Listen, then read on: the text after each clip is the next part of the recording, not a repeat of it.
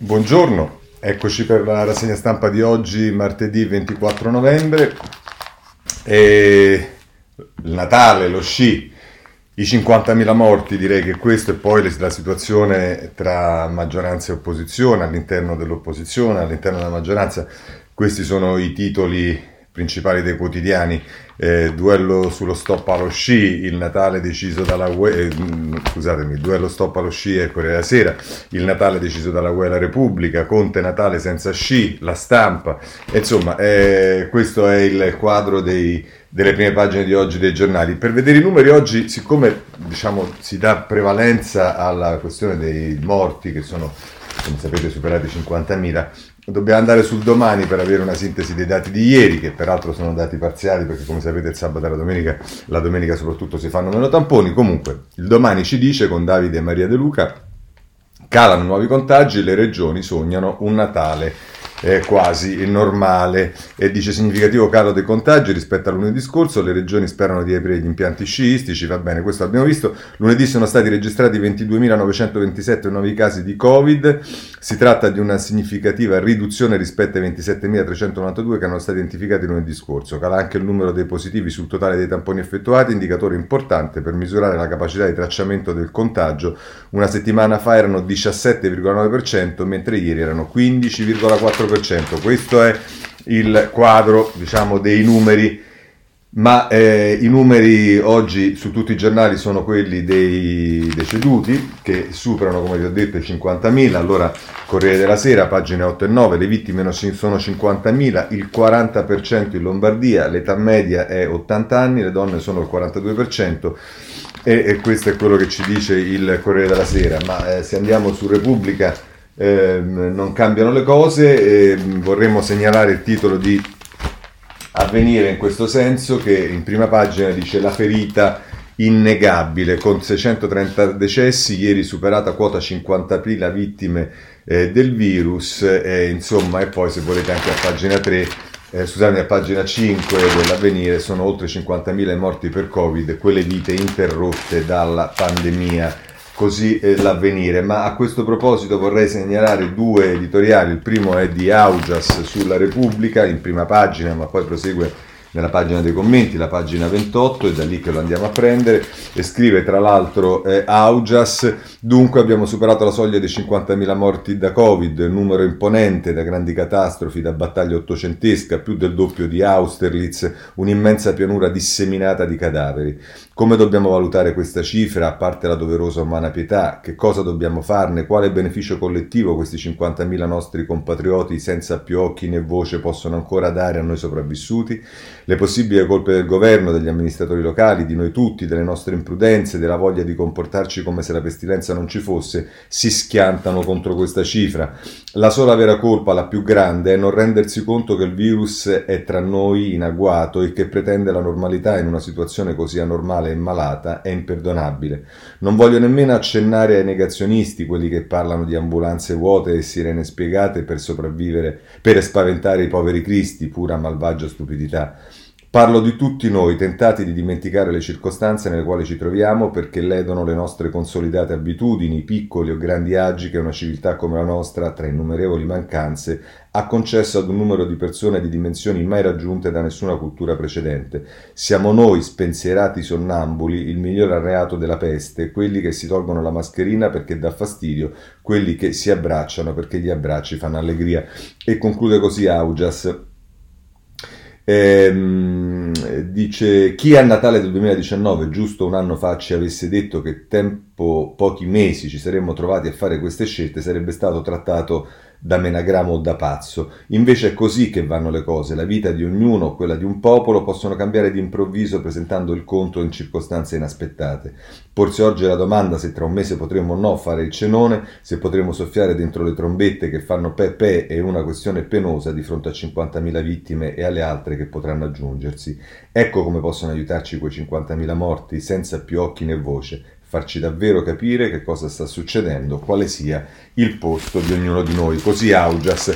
Poi c'è tutto il tema, ovviamente eh, eh ritorna questo tema delle, delle 50.000 vittime e c'è chi diciamo, affronta anche quella che è diciamo, la contrapposizione che qualcuno vorrebbe tra eh, le, le, le, vittime e le persone che perdono il lavoro, l'economia e via dicendo. Sotto questo punto di vista voglio prendere De Aglio sul eh, sulla stampa, eh, ma l'ultimo miglio punisce i giovani e tra, tra, l'altro appunto De Aglio dice tutto quello che mh, succede nei mercati, che cosa si deve fare, chi deve decidere su limitazioni, eh, dove questo si scontra con eh, le, le, le, diciamo, la contrapposizione sanità e, e economia. Dice chi deve decidere? Il compromesso tra più morti da un lato e più famiglie in difficoltà dall'altro non può essere lasciato ai tecnici, ma è difficilissimo compito dei politici che dovrebbe svolgersi alla luce del sole sole, si ha l'impressione invece che lontano dagli occhi dell'opinione pubblica si tratti per sensibili ristori ai lavoratori autonomi e contemporaneamente ai lavoratori dipendenti in cassa integrazione. Questo porterebbe in Parlamento a un consenso al governo più vasto di quello dell'attuale maggioranza e avrebbe nella società il sostegno del mondo sindacale. Il pericolo di questa soluzione in un momento in cui nessuno è in grado di proporre una ricetta miracolosa è quello di dirottare sull'immediato delle risorse da destinare invece alle riforme e alla costruzione di un paese moderno. Non si tratta soltanto di un problema italiano, riguarda infatti in un modo o nell'altro buona parte dell'Europa. Al quadro generale generale si aggiunge l'acutissimo problema specifico delle stazioni invernali di sci. La non apertura degli impianti sarebbe percepita come un autentico sacrificio da moltissimi italiani della classe media. Più che di un sacrificio si, si tratterebbe poi di un disastro non solo per le popolazioni di moltissime valli alpine, ma anche per la filiera della neve, che comprende aeroporti come quello torinese di Caselle, i quali respirano veramente solo con gli arrivi e le partenze dei turisti invernali. Per questo il ghiaccio invernale è molto scivoloso per l'economia, lo è per Francia e Svizzera, Austria e Germania, ma soprattutto per l'Italia che ha la superficie alpina più estesa e non a caso quasi nessun paese ha ancora preso decisioni definitive in materia. E speriamo che la soluzione non si trovi ancora una volta a spese dei giovani troppo rapidamente esclusi dalle scuole di autorità regionali e comunali che non hanno pensato di organizzare autobus dedicati agli studenti, facendo lavorare tra l'altro gli autisti di molti veicoli fermi.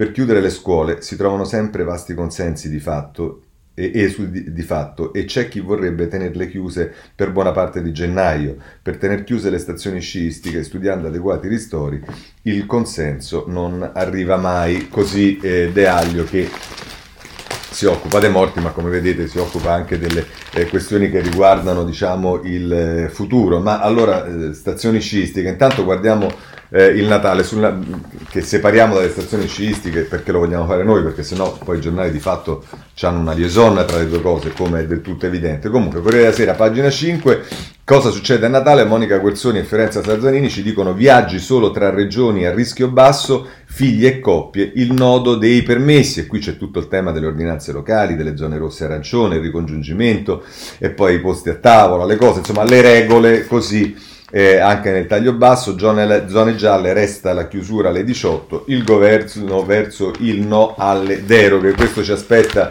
eh, sul, mh, mm, diciamo sul eh, Corriere della Sera, ci dice cosa ci aspetta per Natale, se volete c'è anche la stampa pagina 4 eh, che dice Conte lavoriamo per aprire le scuole prima di Natale, il Premier in tv non ripeteremo gli errori dell'estate sulle zone rosse, se il trend continua così spariranno, dice la vacanza natalizia richiede misura ad hoc, ripetere il Ferragosto non ce lo possiamo permettere, e ancora eh, dice un protocollo per andare sulla neve non basta, tutto ciò che ruota attorno è incontrollabile.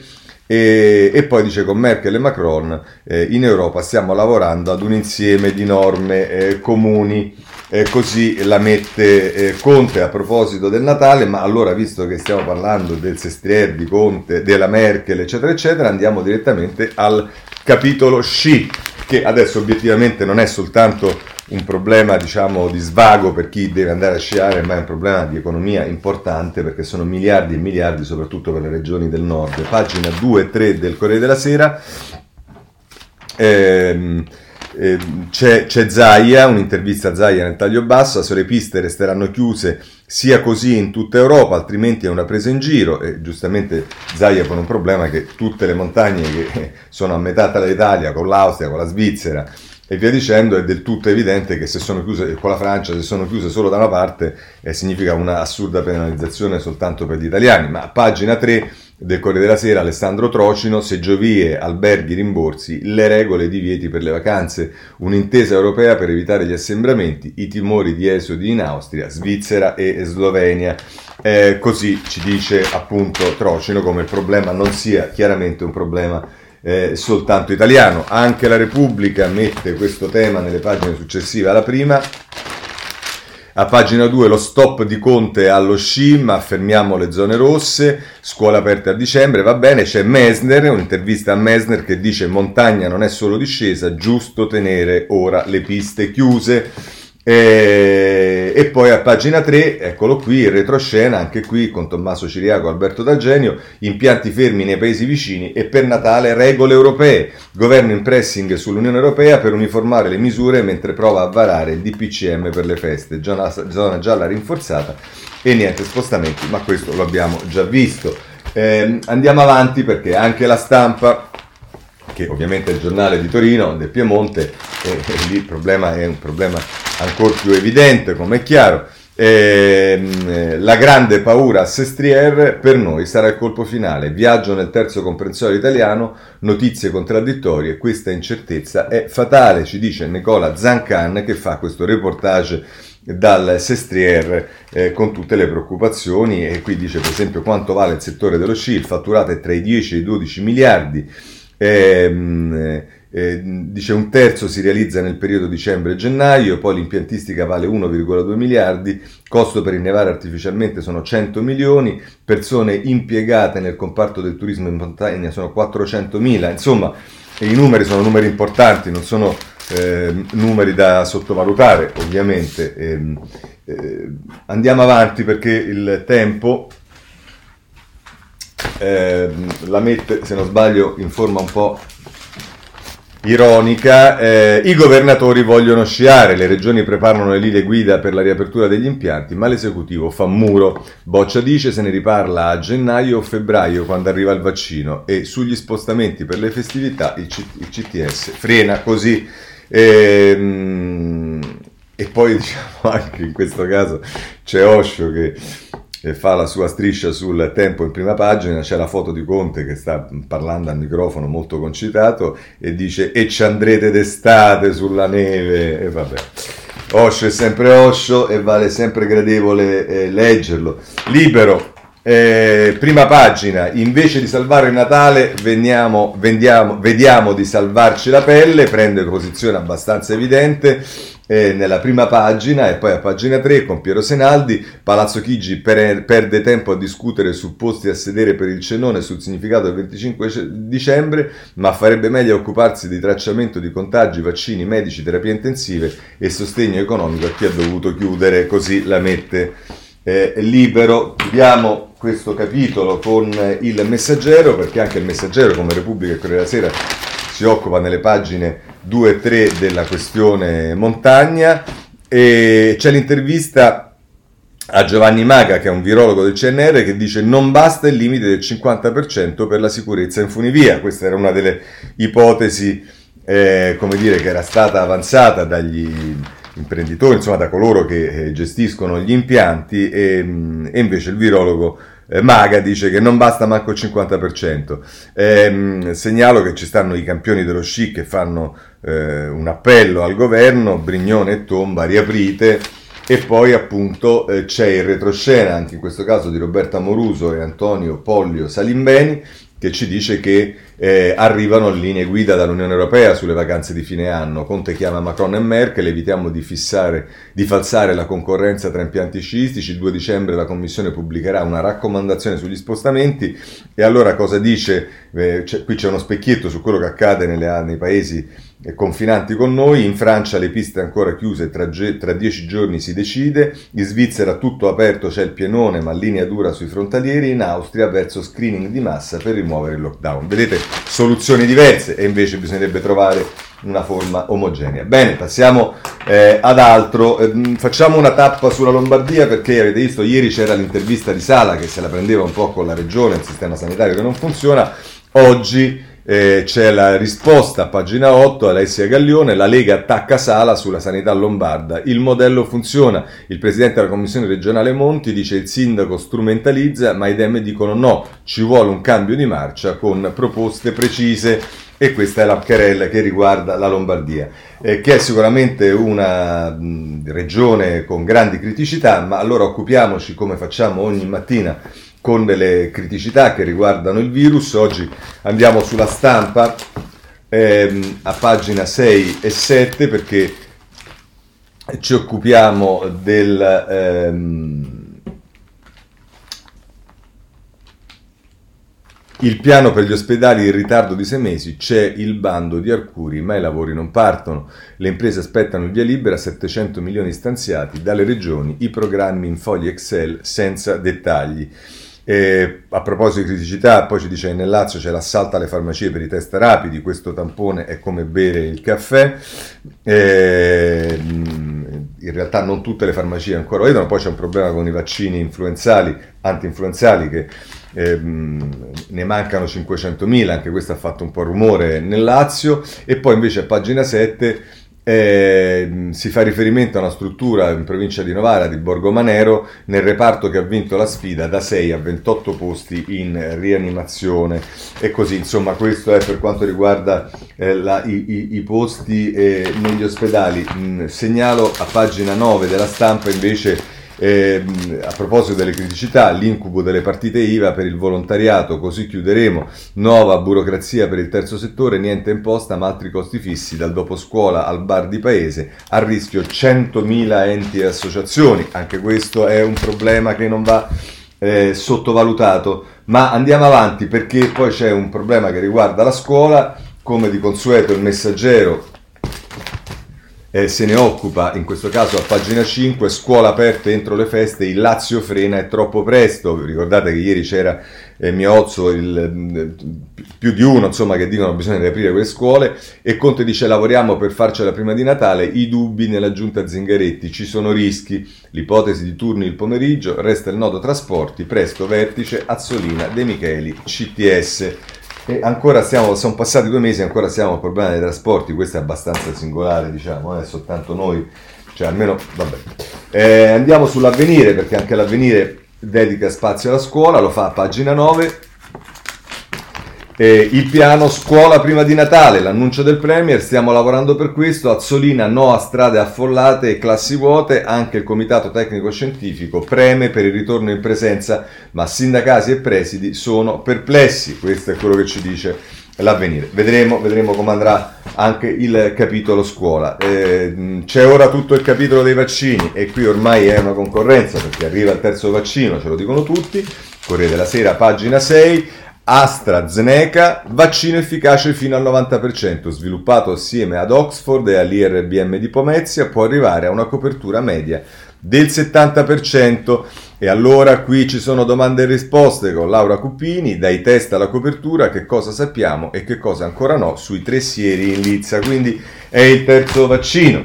Così ci dice anche Repubblica che dedica due pagine addirittura ai vaccini, la pagina 6 vaccini sono tre, anche Oxford taglia il traguardo, è il più economico e dice costerà 2,8 euro eh, senza profitti finché ci sarà la pandemia, efficacia media del 70%, ma con una dose e mezzo sale al 90%.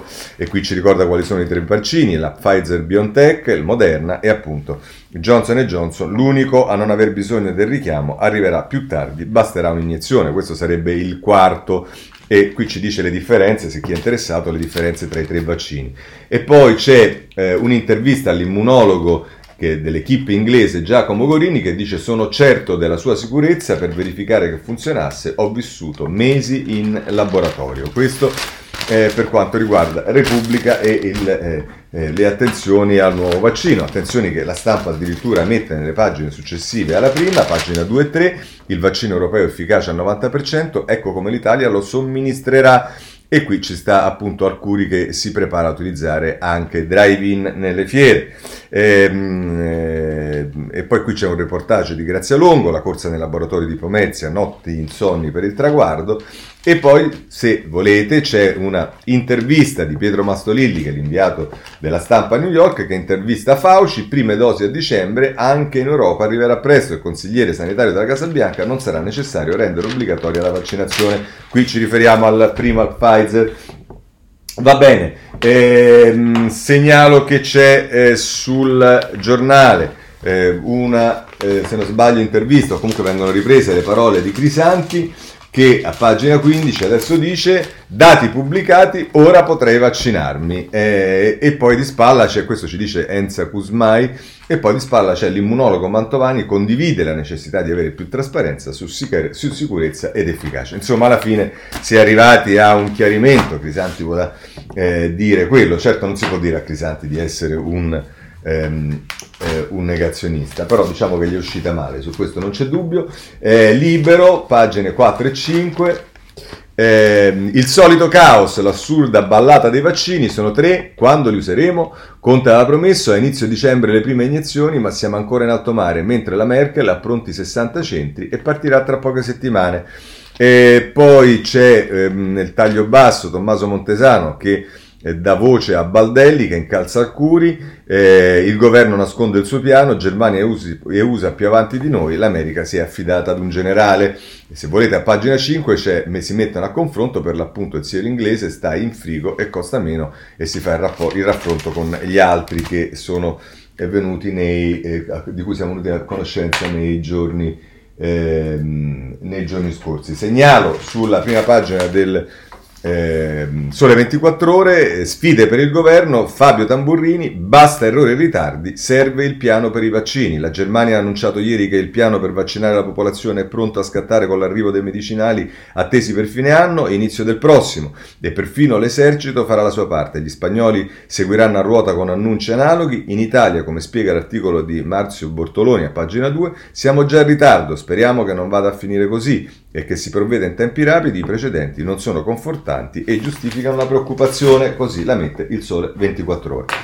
Eh, voglio segnalare sul Corriere della Sera, pagina 13, eh, che per quanto riguarda le cure, ehm, le regole per curare chi sta male a casa prima del tampone.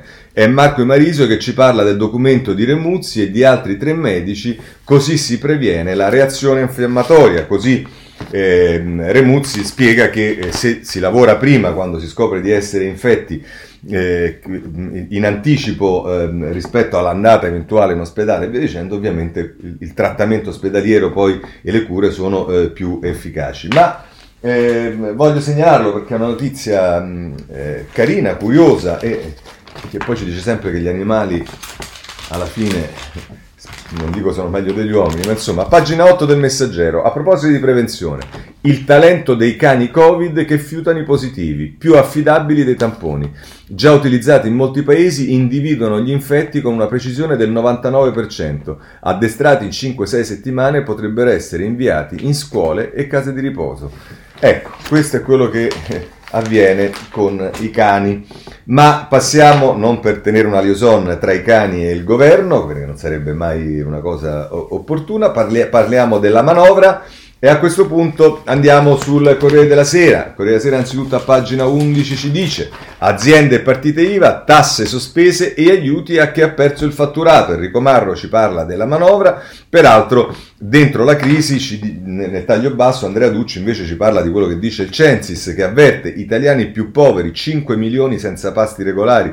Sono 600.000 le persone che a causa della pandemia sono entrate in condizioni di disagio economico, eh, perché poi questa è anche la situazione con la quale eh, ci si deve misurare. Segnalo il eh, domani in prima pagina che in questo caso se la prende con eh, Conte, ehm, dice scontro con Giorgio Meletti, scontro con la ragioneria generale, il Premier vuole decidere tutto da solo sui commissari per i 50 progetti, come Conte si prende le grandi opere eh, a colpi di DPCM. Qui si fa riferimento ovviamente al eh, decreto che è stato fatto nei mesi scorsi, che è quello che appunto eh, in qualche modo è anche nato sulla spinta di Italia Viva con ehm, il piano delle opere, shock, vi ricordate? Insomma, eh, dice che Conte si vuole prendere le grandi opere e vuole decidere lui su tutti i commissari. Vedremo come andrà a finire anche questo. Il giornale, giornale a pagina 6, a proposito eh, della manovra, c'ha eh, la posizione eh, di Gualtieri con Alberto Antonio Signorini. Gualtieri ci prova, rinvio tasse per tutte le attività in perdita. Il ministro manovra da 39 miliardi, misure per le partite IVA, ma solo dopo lo scostamento di bilancio. E dice appunto, Signorini, questo è... Eh, la, la, posizione di Gualtieri. Poi nel taglio basso si parla di Confindustria con, con, così poche risorse, la riforma del fisco non serve a niente perché voi sapete che c'è un disegno di legge, dovrebbe esserci anche una delega al governo per la riforma del fisco. Il tempo, pagina 7, potete immaginare qual è diciamo, l'approccio del giornale di Bechis e Storace, pure i sindaci battono cassa, Gualtieri illustra la manovra alle commissioni bilancio di Camera e Senato, Lanci dice risorse insufficienti. Per contenere l'emergenza Covid il governo mette in campo 39 miliardi, giovedì in Parlamento lo scostamento di 8 miliardi. Eh, così il, ehm, il tempo. Il messaggero intervista il vice ministro Misiani a pagina 11, intervista che ovviamente tra l'altro oggi c'è una lettera di Renzi a Repubblica che tra poco leggeremo se ce la faccio integralmente, ma insomma dice Misiani, quindi non ho il tempo di leggere l'intervista a Misiani, me ne scuso con tutti voi che sarete sicuramente eh, come dire, privati di questo fondamentale documento, eh, rinvio per tasse e conti una moratoria da 8 miliardi, il vice ministro dell'economia, così aiuteremo le attività in perdite, slitta la dichiarazione dei redditi, il decreto dopo il confronto con Forza Italia, questo ci dice il vice ministro Misiani. Andiamo avanti eh, con l'avvenire eh, a pagina 7. Ehm, pagina 7. Eccola qui.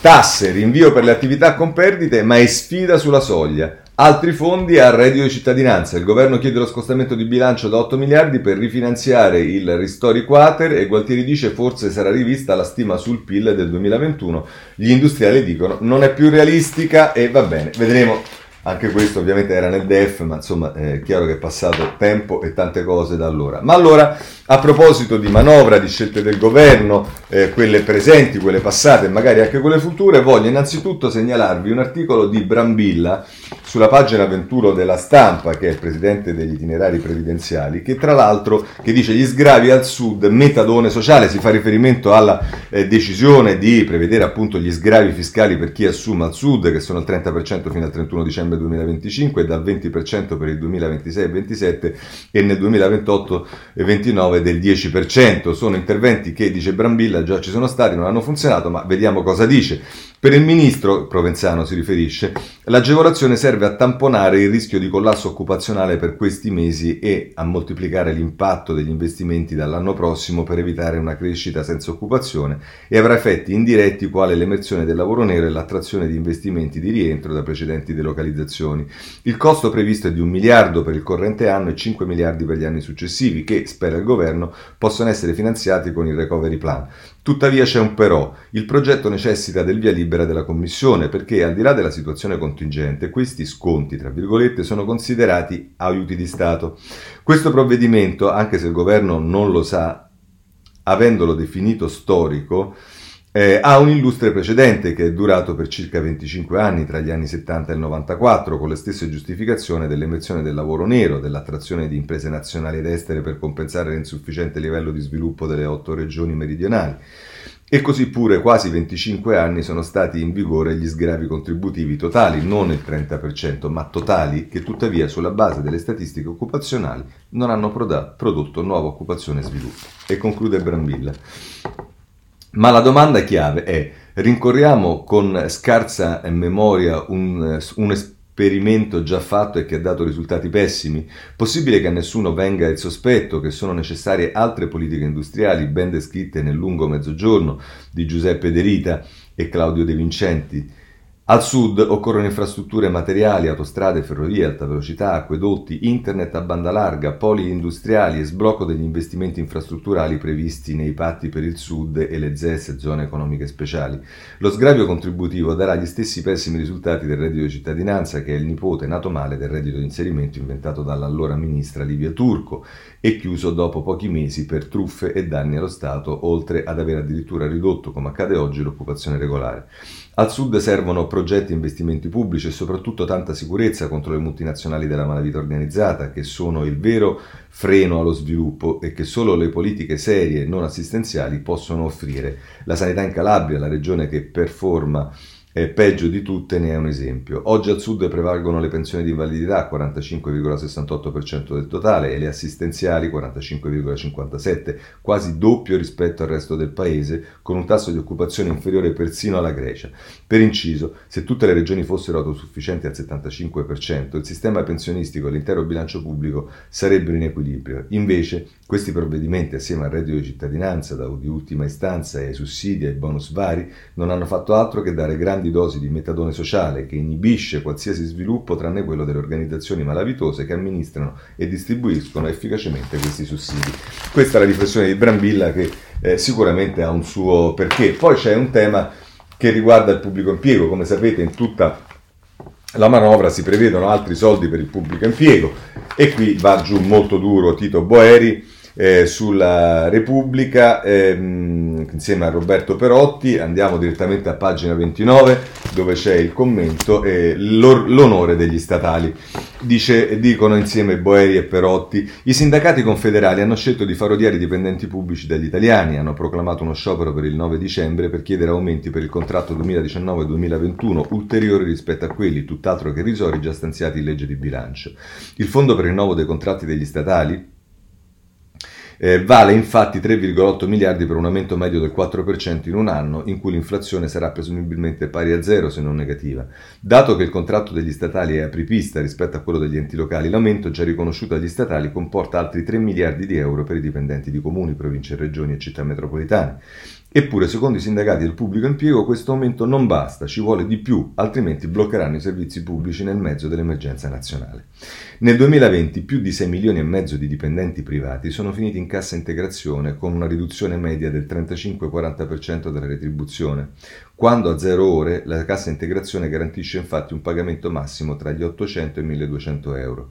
I dipendenti pubblici non hanno subito riduzioni delle loro retribuzioni, già mediamente più alte che quelle dei privati. Le differenze sono ancora più stridenti quando consideriamo i contratti a tempo determinato. Tra i dipendenti privati in 700.000 hanno perso il lavoro, molti altri si sono visti abbassare la retribuzione già in partenza inferiori del 40% rispetto ai lavoratori temporanei nel pubblico. Nel pubblico impiego, nel pubblico impiego c'è chi ha smesso completamente di lavorare eppure ha continuato a percepire il proprio stipendio pieno. Anzi, più di prima, perché da luglio 2020 quasi tutti i dipendenti pubblici hanno ricevuto gli 80 euro del governo Renzi, questo mentre le scuole italiane, al contrario che nel resto d'Europa, sono state chiuse a marzo. Concludono così. Lo stridente contrasto fra la sorte dei dipendenti pubblici e di quelli privati non sembra essere percepito dai vertici confederali. Essere dipendente pubblico significa mettersi al servizio dei cittadini, non mettere i cittadini al proprio servizio. Non è un caso che in tutti i paesi fra i dipendenti pubblici sia più alta la percentuale di coloro che vantano un impiego nel volontariato e nell'assistenza sociale.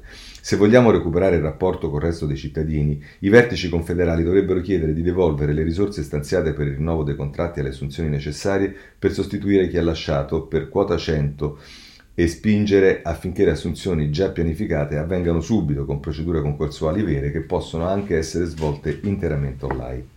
Ragioni di coesione sociale imporrebbero di estendere la cassa integrazione ai dipendenti pubblici, pagando meno chi rifiuta di seguire corsi di formazione che lo mettano in condizione di essere rapidamente operativo anche a distanza. Il livello di alfabetizzazione informatica dei dipendenti pubblici italiani è tra i più bassi in Europa, secondo i dati dell'Ocse. Ma forse questo sarebbe chiedere troppo. Basterebbe che i sindacati smettessero di avvilire quei dipendenti pubblici che in questi mesi hanno dato l'anima per fare il loro lavoro, che hanno rischiato la vita nelle corsie degli ospedali, che hanno insegnato a pieno ritmo anche in condizioni molto difficili o che hanno passato le notti insonni per cercare di pagare rapidamente la cassa integrazione nonostante le leggi maschitte. Questi dipendenti pubblici non si meritano un sindacato che rischia di togliere loro il giusto riconoscimento sociale che si aspettano da ognuno di noi.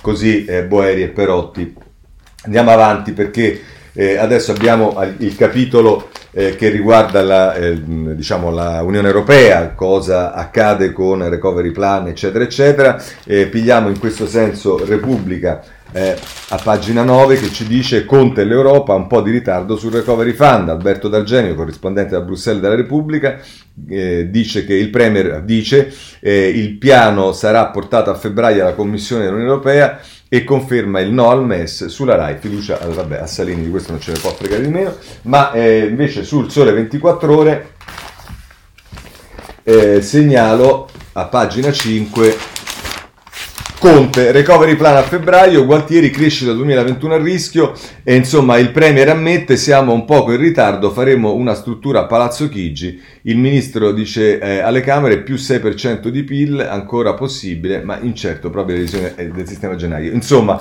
eh, non è che eh, c'è solo il ritardo nelle decisioni che deve prendere l'Unione Europea con eh, Ungheria e Polonia che si mettono di traverso, ma il ritardo è anche nel piano che dovevamo consegnare. Vi ricordate gli stati generali, tutto quello che è stato fatto e via dicendo? Esatto, insomma, eh, che cosa dobbiamo dire? Niente, forse in taluni casi è meglio tacere, ma invece non tacciamo su che cosa? Sulla proposta di ehm, eh, Sassoli per mh, sostanzialmente l'annullamento del debito, ha fatto discutere, è stato bacchettato dal segretario del suo partito Veltroni, è stato bacchettato anche dalla Lagarde che ha detto non esiste, ci sono i trattati, ma oggi c'è un articolo interessante di Paolo Mieli eh, sul Corriere della Sera che inizia in prima pagina e poi finisce in, ehm, eh, a pagina 32 eh, e diciamo parla del, del, del, della riprovazione che c'è stato di fronte a questa proposta di Sassoli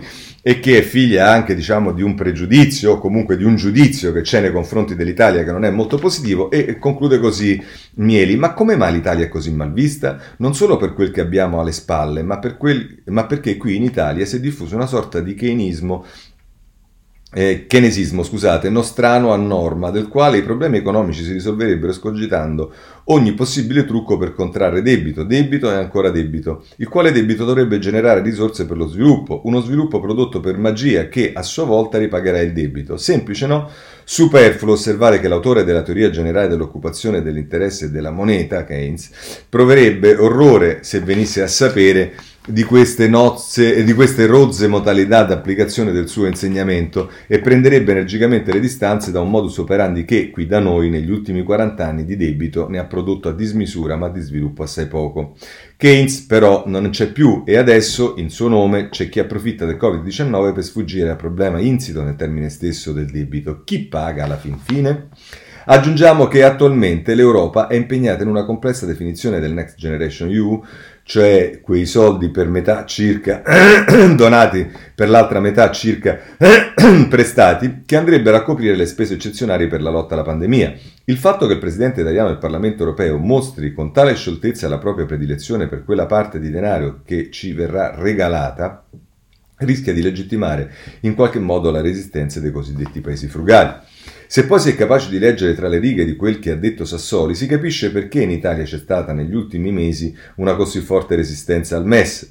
Sappiamo benissimo che nessun paese europeo ha fin qui ritenuto di accedere al fondo salva stati, ma negli altri paesi non si è avuta una battaglia ideologica così vivace come quella a cui si è assistito qui da noi. In fondo si può dire che quelli che si sono battuti per il ricorso al meccanismo europeo di stabilità stavano coraggiosamente esponendosi per il ricorso a un prestito che avrebbe avuto tempi di riduzione eh, di, eh, tempi di restituzione ben definiti.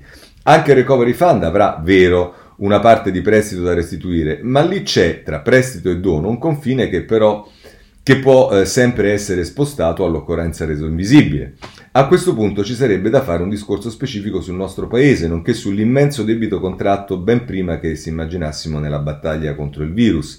Da troppo tempo qui da noi si gioca con le parole e si sostiene, non senza eh, ricorrere a qualche sofisma, che quell'ammanco di denaro lo si chiama debito soltanto per comodità, che a differenza dei debiti veri e propri qui non c'è niente da restituire e nessuno a cui eventualmente restituirlo, ragion per cui un governo piovuto da chissà dove può impunemente continuare ad accumulare debiti, debiti e ancora debiti, spendere, spendere e ancora spendere.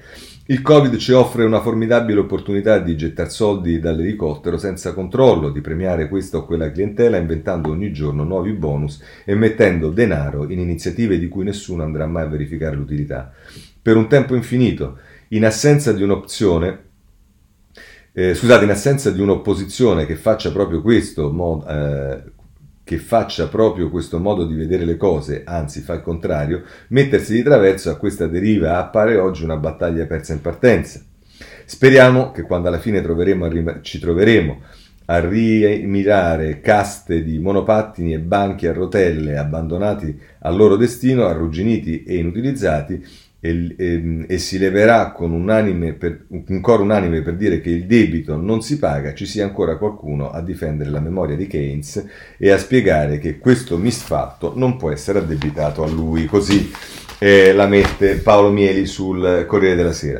Eh, c'è la battaglia dentro il centrodestra, però per i rapporti con eh, il centro-sinistra, insomma comunque con il governo e allora eh, come la mettono i giornali e qui ci sta la posizione di Forza Italia che chiaramente è evidenziata da tutti, pagina 14 del Corriere della Sera, eh, ci sono la strategia del centrodestra eh, Paola Di Caro che ne parla, due eh, articoli, uno riguarda Salvini, Salvini sfida Conte e il leader di Forza Italia, cerco di costruire, altri sfilacciano, l'accusa, l'esecutivo ha una sordità selettiva.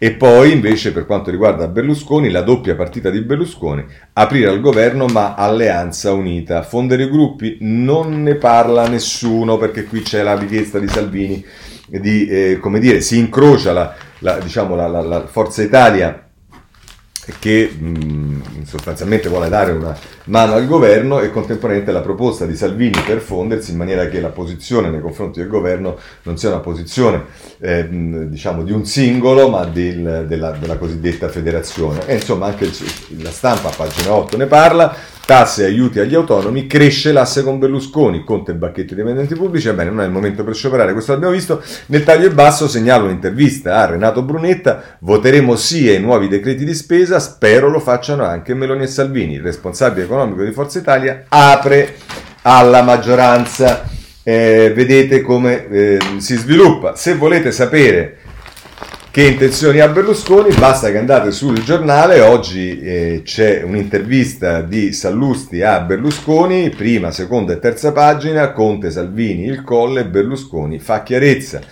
E eh, cosa ci dice a pagina 2? Eh, nella sintesi ovviamente di questa intervista, eh, Conte, il Colle, Salvini, ecco tutta la verità, il centrodestra di governo lavora solo per l'Italia, non serve certo fondere i gruppi alle Camere, il Presidente di Forza Italia ha tutto campo con il giornale, affrontiamo uniti una crisi economica e sanitaria senza precedenti nel dopoguerra, dobbiamo trovare il modo di occuparci anche di una realtà che non amo, ma esiste, il lavoro nero con il quale molte famiglie potevano sopravvivere. A proposito delle tasse dice serve un semestre bianco fiscale, stop a tutti i pagamenti dello Stato. Per quanto riguarda i debiti, dice è intollerabile che lo Stato non si decida a pagare i propri debiti con le aziende. Sul Quirinale dice io al colle non ho questa ambizione e gli italiani si preoccupano di altro. E poi sul sovranismo dice in sé non è una cosa negativa, lo diventa se assomiglia al nazionalismo. Su Trump dice che ha preso 70 milioni di voti e capisco la sua amarezza, ma accetti la sconfitta. E per quanto riguarda gli azzurri, Forza Italia deve tornare ad essere il partito guida della coalizione. Insomma, così eh, la mette Berlusconi. Se poi volete, di spalla c'è Fabrizio De Feo che parla dei rapporti con la Lega, stop di Forza Italia alla Lega, federazione no, ma lavoro comune in Parlamento. Ai dirigenti azzurri la proposta di Salvini non piace, però restano in attesa sia l'ipotesi di un tavolo permanente per coordinare l'azione legislativa. E vabbè, insomma, questo è quello che eh, accade nel eh, centrodestra. Abbiamo visto Berlusconi, se volete c'è da segnalare anche ehm, Libero, eh, eccolo qua, pagina 6.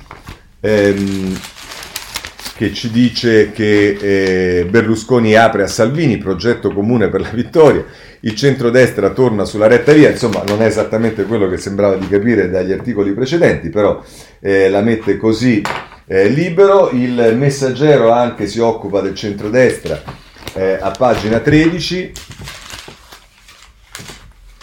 Ehm, Sid è cavaliere alla federazione, ma su Roma intesa lontana. Qui ci sono due notizie, quella che dice che c'è il sì del Cavaliere della Federazione, che invece abbiamo visto negli altri giornali e anche diciamo nell'intervista, quindi proprio dalle parole di Berlusconi non è così, quindi temo che Emilio Pucci eh, non l'abbia vista giusta. E poi però c'è eh, il tema che è ancora stallo sui candidati alle comunali, resta il no di Fratelli d'Italia a Bertolaso per la capitale e va bene, eh, vedremo se effettivamente sarà così.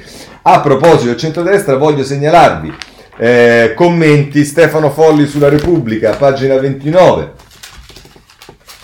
Ehm, che la mette così, Conte e Berlusconi destini incrociati, ora è probabile che Berlusconi non vorrà tenere in piedi un esecutivo fondato sull'asse PD 5 Stelle, tutta l'operazione che si delinea è una smentita dello status quo. Bisogna in ogni caso guardare ai prossimi 4-5 mesi quando si presume che il Covid farà meno paura, allora lì, allora sì, eh, tratterà di affrontare i contorni di una crisi economica e sociale che potrebbe essere drammatica e seppure Berlusconi fosse preoccupato unicamente di tutelare i propri interessi, è ovvio che un governo più rappresentativo e autorevole anche rispetto all'Europa servirebbe allo scopo meglio dell'attuale. La coesione nazionale, qualunque significato gli si voglia dare dall'espressione, segue una rotta diversa rispetto al Conte 2, il che significa incrociare lo stato d'animo del PD, dei renziani e della parte supergovernativa dei grillini. Nessun di loro sembra disponibile a immolarsi per l'avvocato del popolo una volta passata l'emergenza sanitaria. Insomma, qui si dice che se poi cresce questa alleanza con Berlusconi, eh, Conte è un po' eh, a rischio. Segnalo sul domani eh, un'intervista, sì, un'intervista, un intervento di Mario Giro sul tema del liberismo, dice se il liberismo divorzia dalla democrazia e si lega all'autocrazia, in prospettiva non c'è più garanzia che il mercato sia orientato al bene comune e non manipolato per altri scopi. Svanisce così ogni forma di controllo democratico in favore di interessi di parte. Davanti alle crisi il liberismo contemporaneo ripete sempre la stessa vecchia ricetta, crescita, crescita, senza ammettere l'evidenza. La crescita non basta più. L'attuale economia di mercato non protegge il lavoro né i lavoratori e si piega davanti al più forte. Insomma, questo è sul liberismo che eh, dice Giro eh, così come non va bene. Andiamo avanti perché eh, c'è il tema delle riforme che non fanno passi avanti, anzi fanno passi indietro, ce lo dice il tempo a pagina 8, eh, qui siamo passati alla maggioranza ovviamente, maggioranza in tilt sulle riforme, PD Italia Viva divisi sulla legge elettorale e il Movimento 5 Stelle frena sull'addio al bicameralismo perfetto e quindi tutto è fermo. Ma eh, a questo punto, eh, prima di passare ai 5 Stelle, c'è la lettera di Renzi su Repubblica che va letta eh, a pagina 12 hanno scritto Di Maio, ha scritto Zingaretti e mh, alla fine c'è anche la lettera di Renzi, caro direttore, il suo editoriale di domenica sulla nuova via progressista Biden e Smar, eh, Starmer scusate, tocca un tema centrale per la mia sensibilità personale e per Italia Viva, ma soprattutto, ben più importante, tocca il tema chiave del futuro europeo. Le riflessioni del segretario Zingaretti e del direttore Barber che ieri a Repubblica ha proposto ai suoi lettori arricchiscono questo dibattito. Aggiungo tre mie breve considerazioni. La prima, le elezioni americane dimostrano che c'è ancora una differenza tra destra e sinistra, direi di più, c'è un abisso tra la destra di Trump e la sinistra di Biden, ma c'è anche una differenza forte tra sinistra e sinistra. Se avessero corso ehm, eh, Sanders o Warren, eh, oggi Trump sarebbe eh, a preparare il secondo giuramento, non a giocare a golf. Ha vinto Biden perché si vince al centro, ha vinto Biden perché si vince dei riformisti, ha vinto Biden perché senza la riconquista dell'Arizona e della Pennsylvania la sinistra radicale farebbe ciò che le riesce a fare meglio da sempre in tutto il mondo, l'opposizione. Lei, direttore, cita giustamente Alexandro Casio Cortez, eh, con OC eh, si vince il collegio di New York, con Biden si vince la Casa Bianca. La seconda, il Regno Unito ha visto la sconfitta tragica di Milban prima eh, e di Jerry Corbyn poi. Con Blair la sinistra radicale mugugnava ma i laburisti vincevano. Con Miliband Junior e Corbyn la sinistra radicale esultava ma il governo ci finivano i conservatori. Starmer lo ha capito bene, e infatti parla di famiglie e sicurezza, non di nazionalizzazioni e sussidi. Egli punta all'asse con Biden in una versione aggiornata dello storico rapporto tra Clinton e Blair per tornare a giocare un ruolo di governo. Le elezioni inglesi saranno nel 2024, il tempo per consolidare una proposta c'è tutto. Non dimentichiamo che Blair assume la guida del paese quattro anni e mezzo dopo Clinton, non subito. Certe analogie potrebbero ritornare. Nel frattempo ricordo come per anni la mia leadership dentro il PD, che pure ha portato al più alto risultato nel, mai raggiunto nel, dal 1958, quasi il 41%, eh, prima del fuoco amico, sia stata insidiata da chi mi faceva la morale sul fatto che si dovessero abbandonare gli Obama e i Blair per copiare i Sanders e i Corbyn. Sono felice di non aver mai seguito i suggerimenti di questi visionari profeti.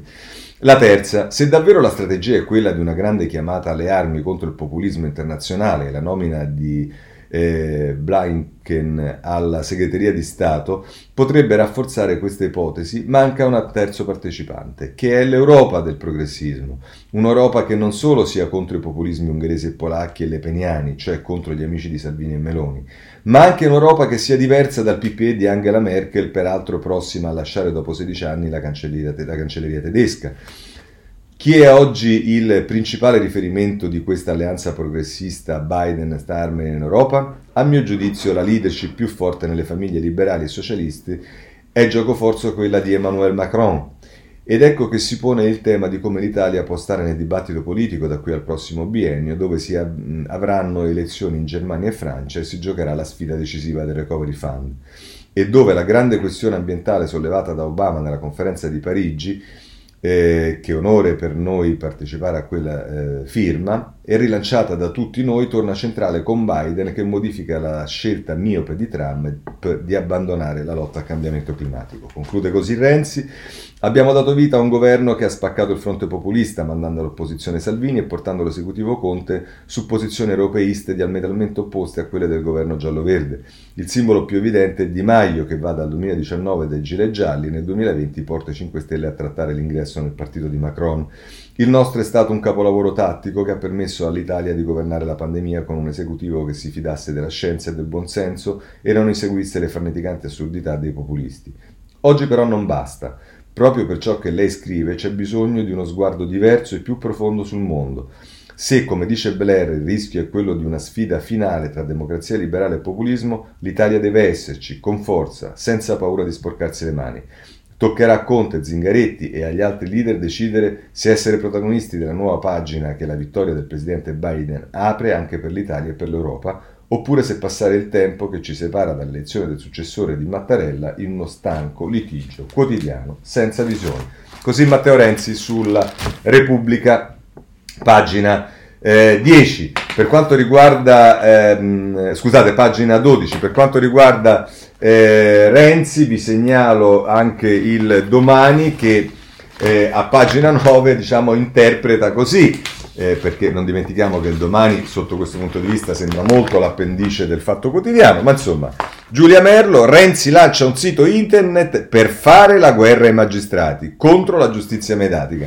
Eh, Renzi apre un sito internet perché così almeno diciamo tutta la parte dell'azione difensiva in un processo eh, folle e delirante come quella open, e almeno quella sarà pubblica, visto che qui è pubblico soltanto quello che fanno filtrare le procure, sarà molto interessante capire eh, tutta la strategia difensiva e chi ha voglia di guardare, diciamo, alla vicenda open, eh, eh guardando almeno da tutti i lati, avrà la possibilità di farlo, cosa che eh, purtroppo invece non accade, eh, perché sappiamo benissimo che le procure ehm, passano le carte alle ehm, ai cronisti e alle cronache giudiziarie che poi ne fanno quello che tutti conosciamo. Bene, ci sono il Movimento 5 Stelle, siamo rapidi perché manca poco tempo, eh, segnalo, ci sono titoli dappertutto, eh, segnalo sul eh, Corriere della Sera per Rousseau problema di budget, Casaleggio dice mancano 175 mila euro, altre strade per autofinanziarci, lascia il Movimento 5 Stelle la deputata Siragusa e ci sono ancora defezioni eh, nel Movimento 5 Stelle, anche Repubblica si occupa del eh, Movimento 5 Stelle, lo fa a pagina 10, Casaleggio avvisa tutti, Rousseau è un Movimento 5 Stelle bis, momento difficile, finanziamenti, sedi e iscrizioni, il manager lancia la campagna per la sua piattaforma, quindi nasce come se non ne bastasse uno, nasce pure il Movimento 5 Stelle bis, va bene. Poi c'è il domani che a pagina 4 ci dice eh, che ehm, eh, Pure la sintesi degli stati generali riesce a far litigare i 5 Stelle. Il reggente Crimi pubblica un documento che secondo i parlamentari non riflette il lavoro fatto dalle regioni al congresso appena concluso. Mancano i dettagli sugli organi collegiali, Casaleggio arginato per contratto. E insomma, non è eh, facile la vita del Movimento 5 Stelle eh, in eh, questo periodo e mh, mm, eh, va bene, anche il giornale eh, si occupa del movimento fondato da Grillo a pagina 8 e la mette così. E Morra rimanda l'antimafia, Aventino per farlo dimettere, il grillino cancella la seduta della commissione fissata per oggi, il centrodestra disetterà i lavori ad oltranza. E poi si dà anche notizia eh, sul giornale della eh, del casino che c'è stato a Roma con la chiusura della metro C, eh, disastro raggi nell'era Covid, metro C chiusa, bus e stracolmi, c'è stato l'assalto agli autobus a proposito di contagi e via dicendo, perché? Perché la metropolitana, indovina un po', eh, non funzionava perché c'era gente in malattia. Va bene, ma lo vedremo rapidamente. Eh, su Roma voglio darvi due notizie, una ce la dà il foglio nella quarta di eh, copertina, eh, insomma nella quarta dell'inserto.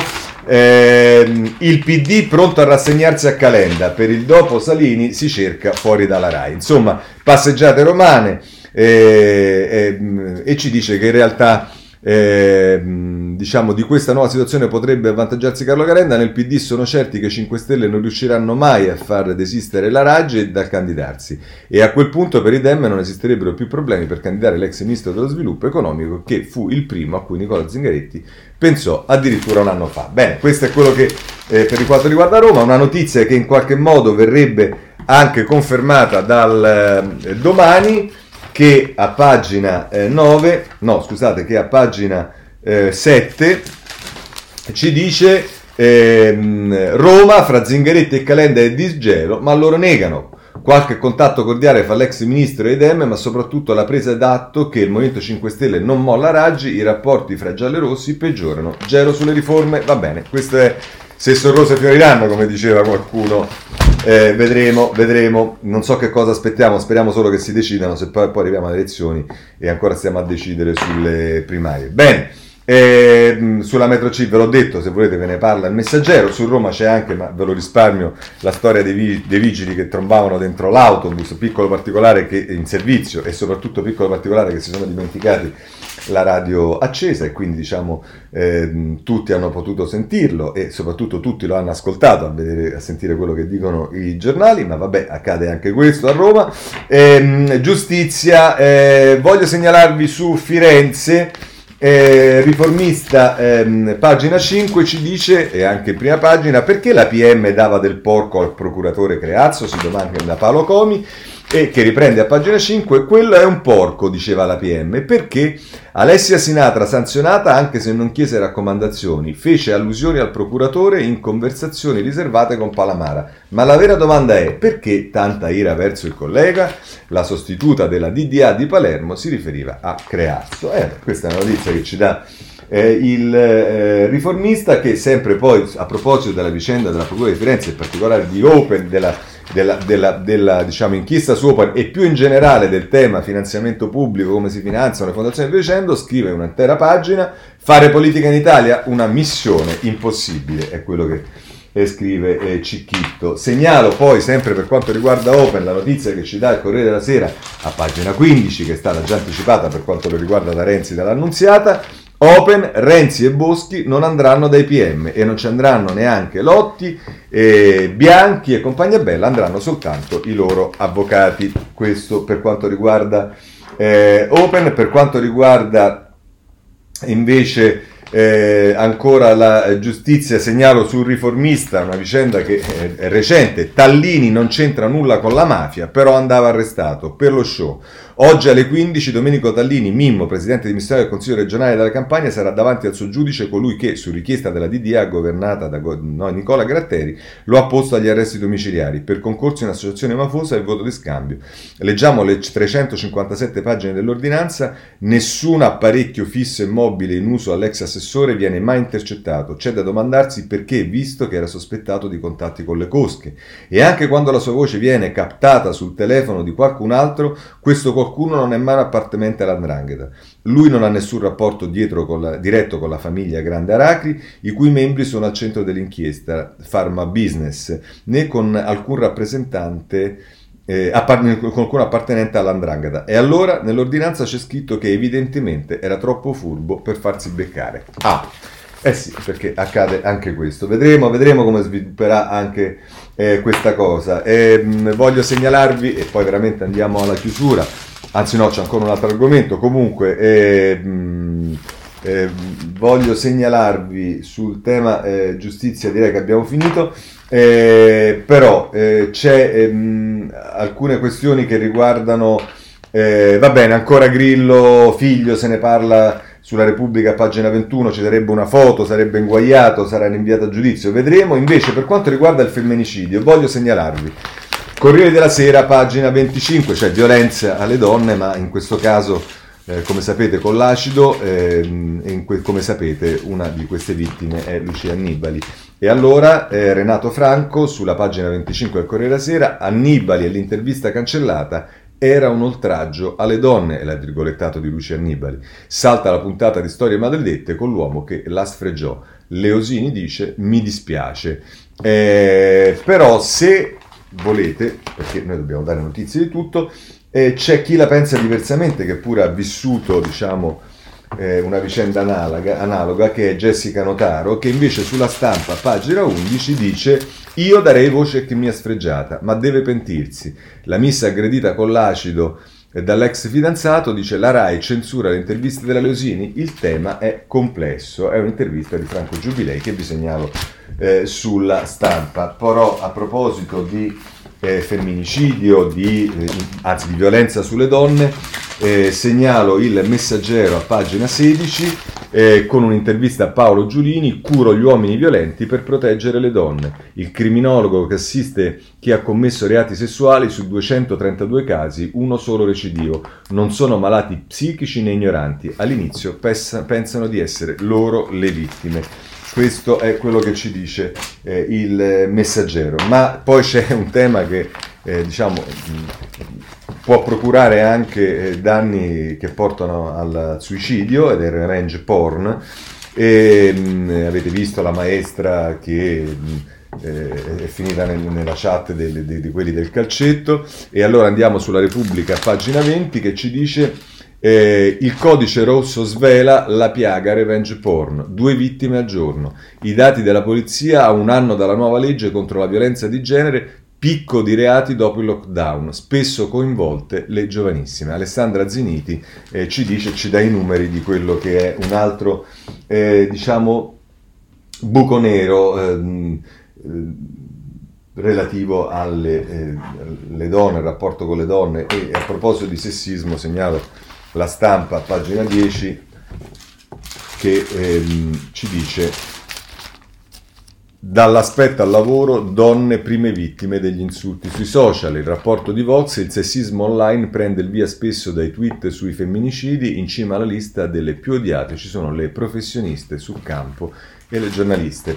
Eh, sono temi molto legati tra loro, dovremo affrontarli. Bene, ehm, segnalo per quanto riguarda i rider che eh, invece a Palermo c'è stata una condanna, eh, a pagina 23 del Corriere della Sera, Colosso del, mm, del Delivery è condannato, il giudice deve assumere il rider, Palermo è un 49enne che era stato estromesso dalle consegne ai sindacati, è una sentenza storica, vedremo effettivamente se farà eh, precedente. Eh, mh, mm, segnalo eh, ancora su autostrade eh, il domani eh, se ne occupa a pagina 6 eh, e ci dice che non solo Benetton, anche Toto nei guai per la scarsa manutenzione dei viadotti, fa riferimento alla pro, Procura dell'Aquila che ha aperto eh, un'inchiesta sulla manutenzione della A24. Eh, ancora eh, da segnalare per quanto riguarda ehm, l'economia, il Sole 24 Ore in prima pagina, Credit Agricole con l'OPA su Creval riapre i giochi del risico bancario e poi ancora eh, a proposito della rete unica, invece segnalo la stampa con l'Enel eh, a pagina 16, eccola qua, eh, pagina 16, rete unica, il pressing del governo sull'Enel è un progetto strategico, bisogna chiudere. E poi ancora... Ehm, eh, va bene, notizie di politica estera, gli USA ancora con Biden che forma la squadra e sembra che eh, Trump sia eh, disposto alla transizione, c'è stato il Corriere della Sera, e se ne occupano tutti i giornali ovviamente, il Corriere della Sera che si occupa ancora del Nagorno-Karabakh a pagina 19, su Hong Kong e, e l'autodenuncia di Wong eh, Repubblica pagina 16 e poi eh, l'incontro tra Netanyahu eh, con Pompeo che fa da mediatore, Riyadh, insomma eh, pagina 17 della Repubblica, non posso andare avanti, purtroppo è tardi. Buona giornata a tutti, se volete ci vediamo domani.